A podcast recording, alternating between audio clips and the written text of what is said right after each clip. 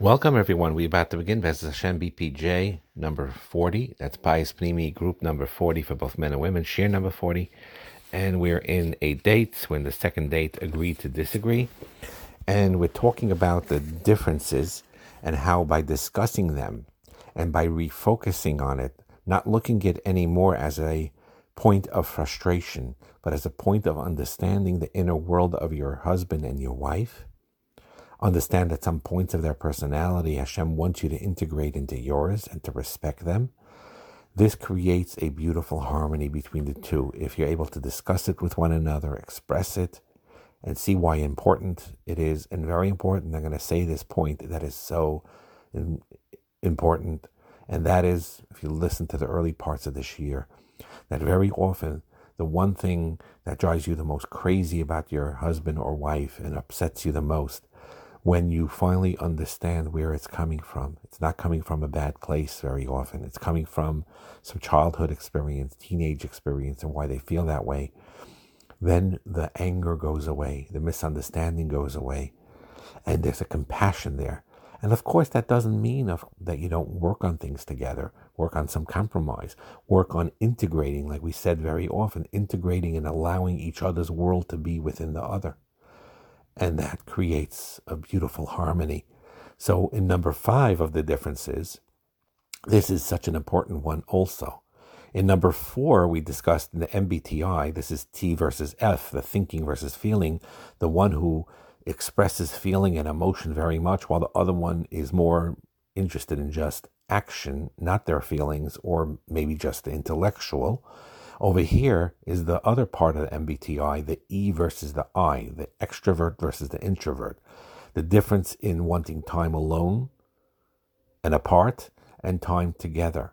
So here is a difference that happens a lot in marriages where one person wants more time alone than the other. The other one wants more time together. And this is a basic difference of wanting autonomy versus interdependence. And it, this is such an important concept very often, even when introverts marry each other and even when extroverts marry each other, you have often this conflict on the frequency. But certainly, if one is an introvert and one is an extrovert. So, as an example, very often an introvert needs to understand their extroverted spouse and accommodate that need they want to be inside. They never want to go out. They want to be home and read a book and look into a sefer. Or, or if it's a woman, she likes doing her own thing in the house. She doesn't like running around or expressing and this and that. But again, we live in, uh, at least with family and certain dear friends and sharing in their vorts and their simchas. And, and sometimes an introvert has to push themselves to, to be social, to pick up the phone and, and be kind to one another in that way now, introverts are very kind people, and a lot of them do tremendous chesed behind the scenes uh, in a quiet way, in their own, you know, introverted type of way. Extroverts that do it in a more open way. So here is also such an important point. And Hashem is again telling us, I created you as an introvert. That's fine. But you need to experience that extroverted aspects of the personality as well and the extroverts telling you, yes, you go out all the time and you enjoy that, but I need you to be more into yourself too and introspect as well. And when the, the, the husband and wife are opposites in this, in this aspect, and it creates an amount of tension between the two, once they realize it's not a lahachastic thing, it's not, it's just the way they are built and what they really need. When one gets their batteries charged by being alone and the other one by communicating, they learn to understand each other in the best possible way. This applies also between themselves, a husband and wife themselves. Sometimes the introverted one, whichever one it is, says, I love being with you. I love connecting with you. And we do spend time with each other, but I need a lot of time on my own. I need to read my own book, listen to my own music. That's how I chill out. Don't take it personally when I withdraw into my room or read a book or do my thing. It's not that I don't care about you. It doesn't care. It doesn't mean I don't love you. I love you very much, but I need that time alone also. I need that quiet time. And by, by explaining that, the extrovert won't feel hurt when there is a um, you know, when when there is that space there, when they're not always communicating. But at the same time, an introvert has to make sure not to use that as an extreme.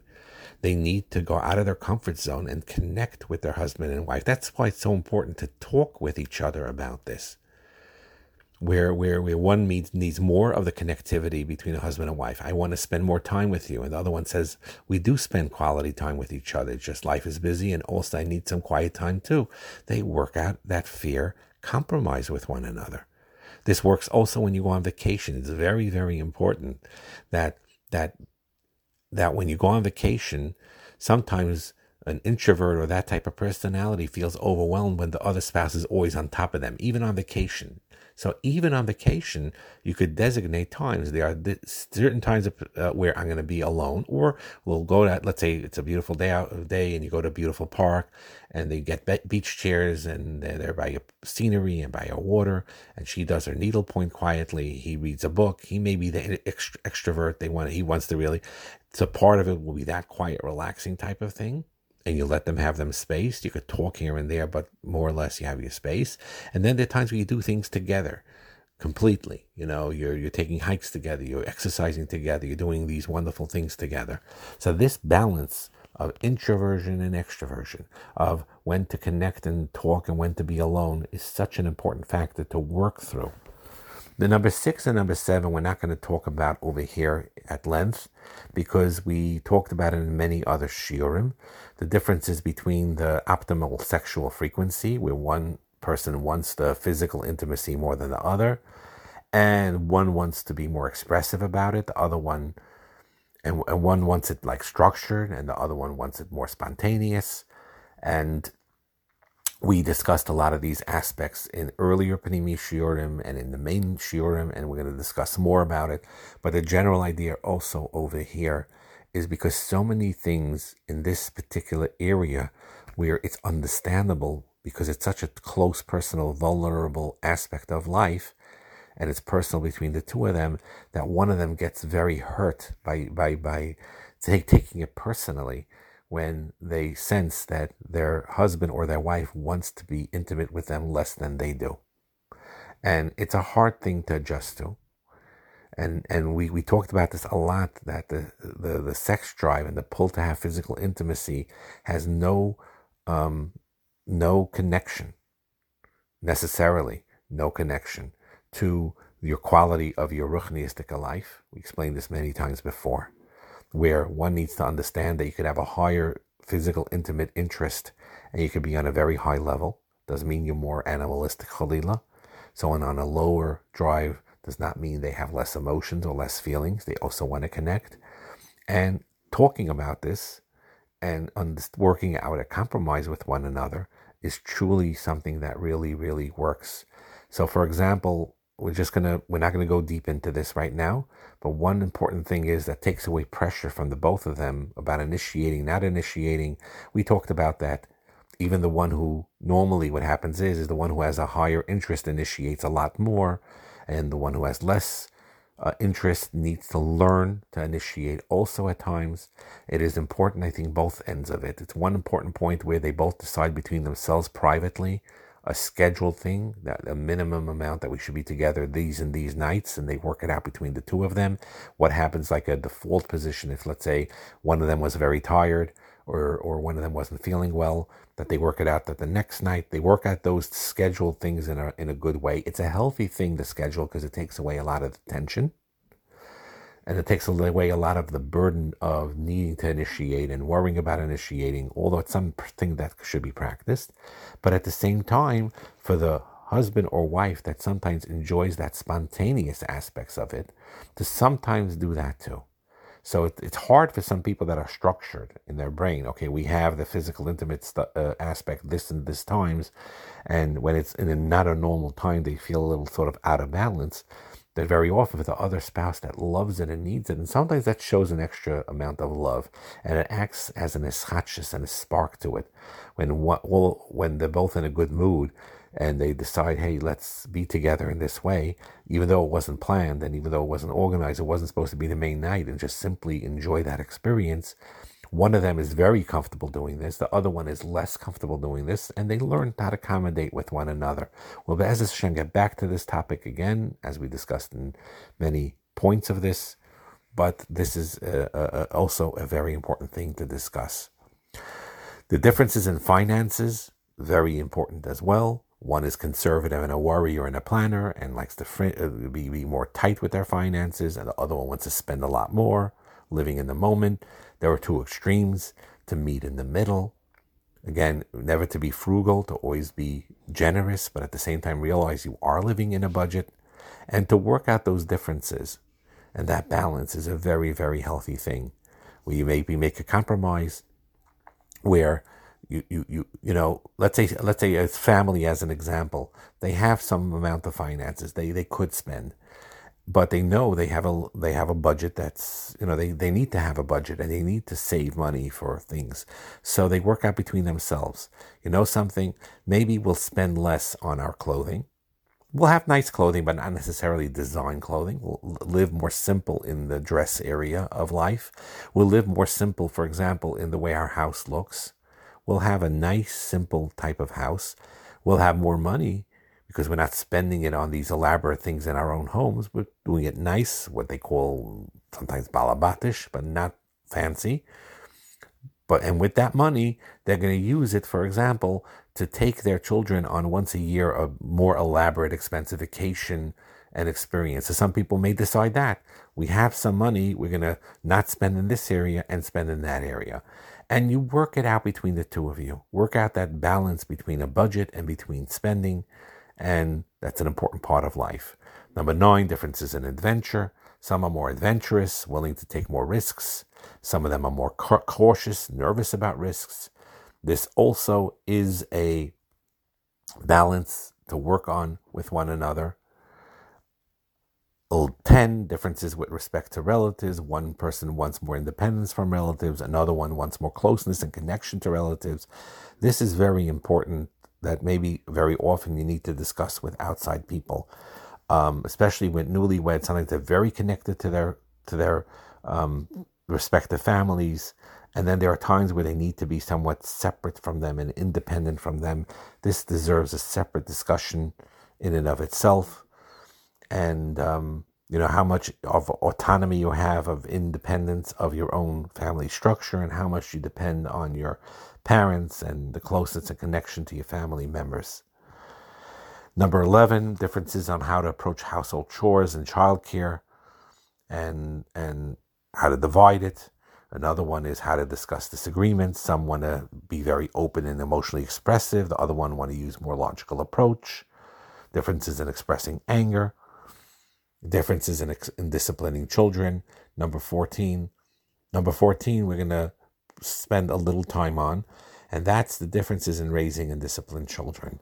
Official Schechter once said a, a, a, fascinating concept, and he, I, I, remember him saying it that like this that I don't remember which way it uh, was. I don't want to misinterpret him, but this is more or less the general idea he grew up more in the old fashioned way. So his parents were, were more strict with him.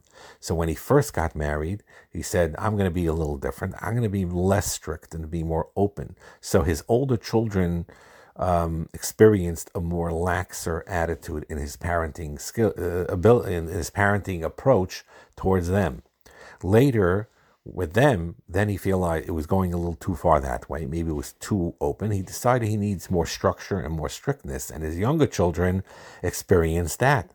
So he, they were joking like it's like two different parents here. But so you one needs to realize very often is a lot of this difference on how to uh, raise and discipline children. Parents need to know this. A lot has to do with their own personal feelings about the matter. It's not easy to zoom in to realize that the children need a specific mahalach and what is best for them specifically. And every every child is different. So in other words, with one child you mean they need more of the structure and discipline aspects of it. It's best for them, while the other one needs to be more like softer with. Everyone's different. So one is these type of differences, and when you're discussing the chinuch of the children, one needs to remove their own um, negias from it because some of them sometimes as a stereotypical example let's say the let's say in this case, the, the wife is more strict with the children and the husband is more relaxed with the children. They both need to realize that sometimes this is coming from their own basic personality. That the that the wife may be stricter because either she saw that strictness in her own home or she has that those those it's it's built into her personality while the husband's more laid back because it's built into his personality or his ashkafas or whatever it is, not realizing and not really saying, let's put ourselves out of the picture. Let's see what, what does the child really need? When do they need empathy versus the discipline? When do they need the discipline versus the empathy and how to balance that the right way? So here's a beautiful example of when a couple could discuss this with one another and bring it out in, in a beautiful way to communicate with, with each other in these aspects, it helps with their own shalom between themselves. There'll be less friction in the way they dip, discipline different their children. And another factor behind this is is that each one should value the other person's approach that may be good for the children. So, for example, I'll give you an example of that. Let's say the wife in this case is much more strict, much more disciplined. She may sense that some of it is coming from her own personality. She may sense that sometimes, yes, I may have been a little too hard on this partic- these particular children or this particular child. Her husband is more softer with them. She needs to recognize I value my husband's contribution to the chinuch of the children. I value the fact that he is softer and he he he creates that empathetic aspect that the child definitely needs. Now it's stereotypical to go either way. But I'm just giving an example of one way. Let's say the husband in this case, he's the more softer uh, per, um, ch- uh, person disciplining the child. He's more softer. He's less disciplining the child. He's more empathetic, more friendly, and more warm. But then the husband needs to sit, pull back a little bit and say, you know something? I may have this approach, but I see sometimes with my children or this child, they need that structure. They need that discipline. And when my wife is providing that discipline, I shouldn't fight against that. I need to value it because that is important for the growth of our child. So this is a very important aside also. Besides integrating the different approaches that each one should adapt the opposite approach at times, learn from your wife, learn from your husband a different way of disciplining your children or raising your children. But more than that, even if you stick to your own mode, you're the more softer type, but you value because you do realize that your children do need that structure.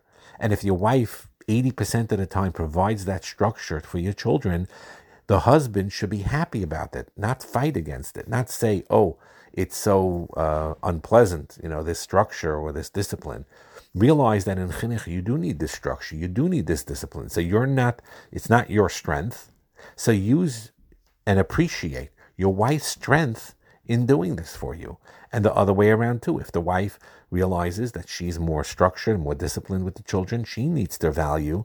You know, sometimes I know it's important what I'm doing, but it's also important for sometimes them to be let go, to be relaxed. And my husband has that knack of doing that. Sometimes it's frustrating because he may go overboard with his laxness, but I do see that it creates a, a it, it diffuses the tension in the house. It makes it more pleasant for the children, and it's something to be valued. So that also is a, a, a discussion to be discussed to, to understand each other's world and to build into it. But as is Hashem, we will only have one more share on this date, and that's it. Um, the truth is, on this PDF that we have here, the differences, we could give a share on each one individually that has tremendous amount of teichin and importance. We'll get obviously get back to all of these concepts, but we also need to move on. So we're only going to have one more share on these differences, and Be'ez Hashem, we're going to go to the next date. But the key really is this PDF and like I said before, this is this is a date type of thing or the agree to disagree thing where people run away from, they're not comfortable with, they f- feel that it creates more tension, and very often one needs to just flip that approach. Don't always look at a conflict or difference of opinion in a confrontational way, and you'll learn how to develop that. There'll be a point in time Again, we're not talking about traumatic things of bad behaviors, Khalila. We're talking about general healthy differences between two adults, a husband and a wife, that are living together. So it's very, very important to understand that when you have, no, I, I disagree because of this, not to get that defensive mode up.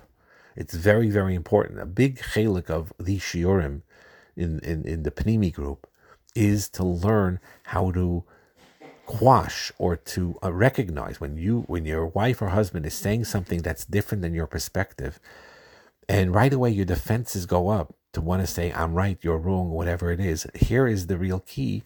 This is the nakuda one of the nakudas of these shiurim in this particular date is to remove that defensiveness. Say no i'm going to reverse that idea this idea that my wife or husband is saying something different than me has great value, and there's a hidden bracha within it.